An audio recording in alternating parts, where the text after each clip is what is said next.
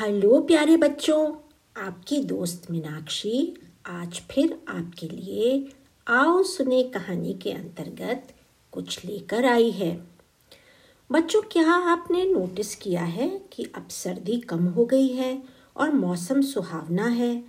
पेड़ों पर नए नए पत्ते आ गए हैं, बगीचे में रंग बिरंगे फूल खिल गए हैं, चिड़ियों का चहचहाना सुनाई देता है।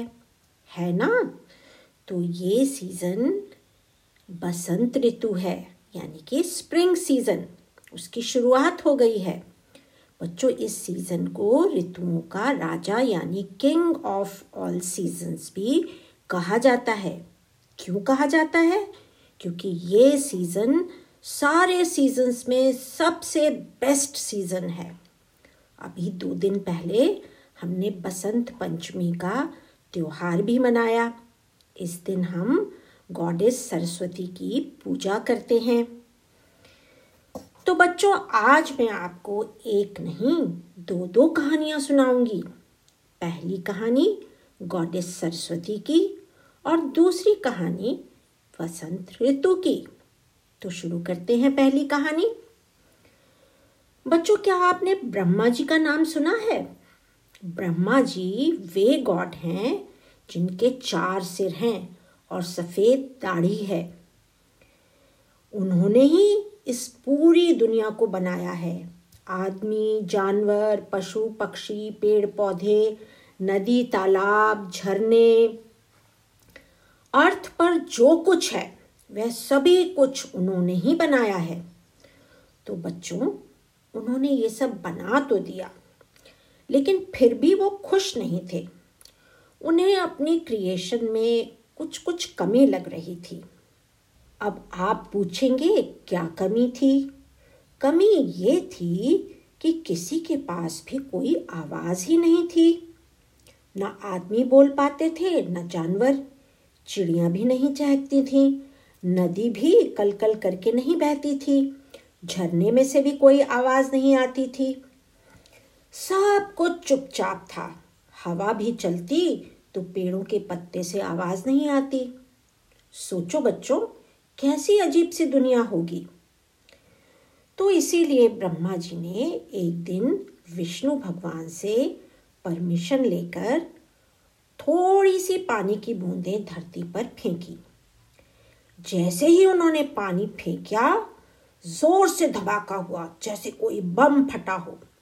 और उसमें से एक सुंदर सी औरत सफ़ेद कपड़े पहने हुए बाहर निकली।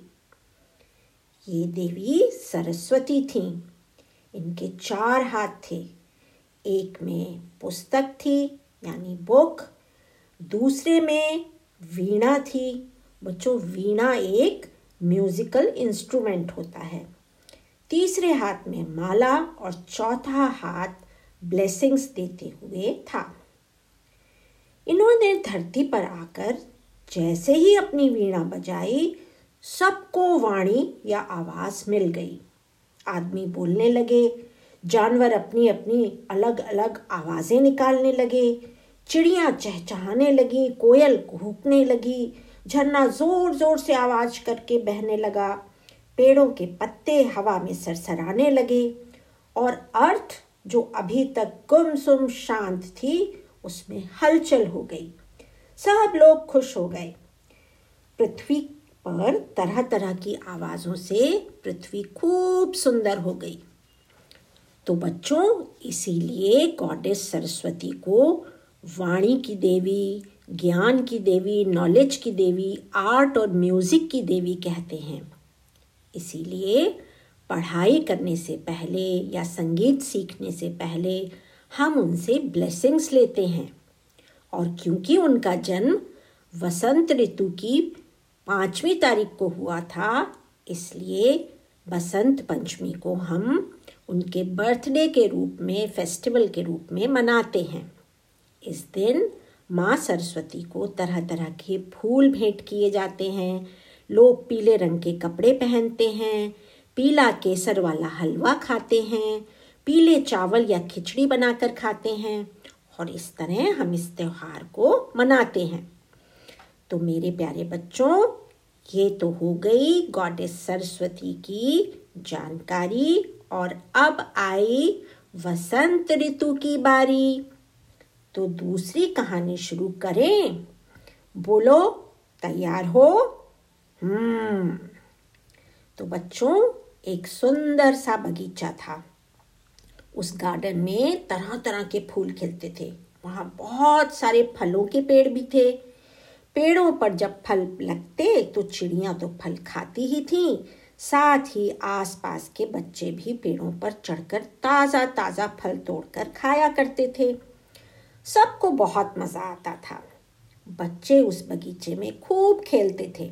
कभी तितली पकड़ते, कभी फूलों की सुंदरता को देखते कभी उनमें पेड़ की सबसे ऊँची डाली पर चढ़ने की कंपटीशन रहता। जब वसंत ऋतु आती, तब तो उस बगीचे की सुंदरता देखते ही बनती थी।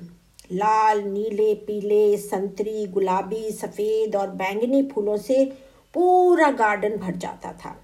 और इन फूलों की खुशबू से भी हवा महकने लगती थी। सब कुछ अच्छा चल रहा था। तभी एक दिन उस बगीचे में एक नया माली यानी गार्डनर आ गया। ये माली बहुत गुस्से वाला था। उसे बच्चों से बिल्कुल भी प्यार नहीं था। उसने सारे बच्चों को बगीचे से बाहर निकाल दिया। बगीचे के चारों तरफ़ ऊँची ऊँची दीवार बनवा दी और हमेशा बगीचे का गेट भी बंद करके रखता। बच्चे बेचारे उदास हो गए। उनका बहुत मन होता कि पहले की तरह अंदर जाएँ और खेलें, पर वो गार्डनर उन्हें घुसने ही नहीं देता था, डांट कर भगा दिया करता था। बच्चे कभी कभी गार्डन की दीवार पर चढ़कर देखते कि अंदर पेड़ पर आम लगे हैं, अमरूद लगे हैं, जामुन लगे हैं, पर सब फल सड़ जाते, पर किसी को खाने को नहीं मिलते। अंदर पेड़ पौधे भी बच्चों को न देखकर उदास हो गए।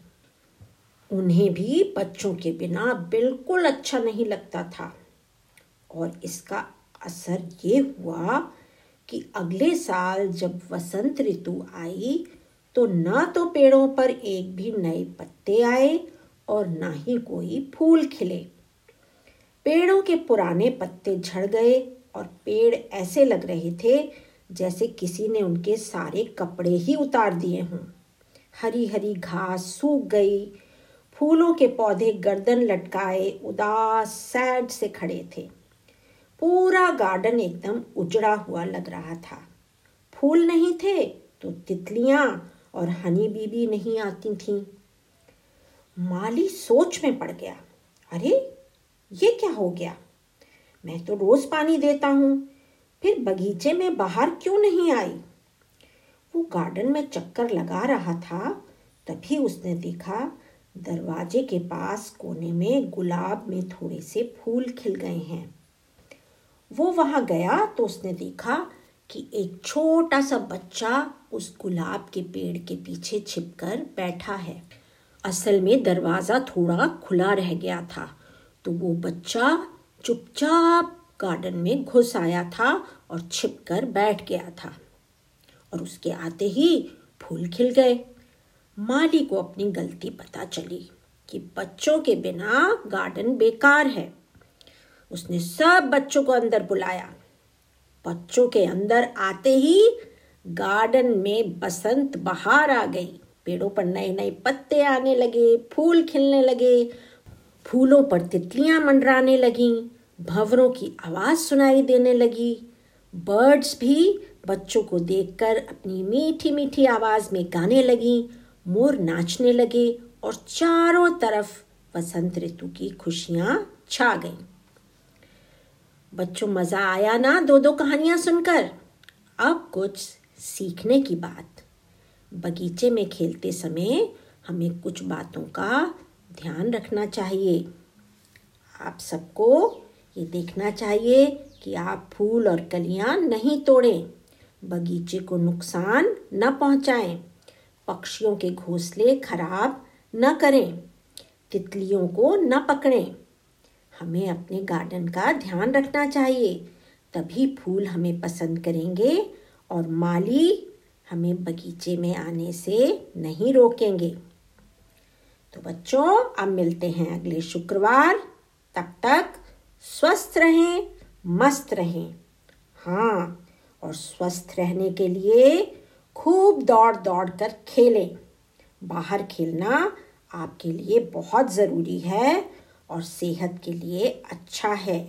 इससे शरीर को कसरत मिलती है और हम बीमारियों से बचे रहते हैं और स्वस्थ रहते हैं।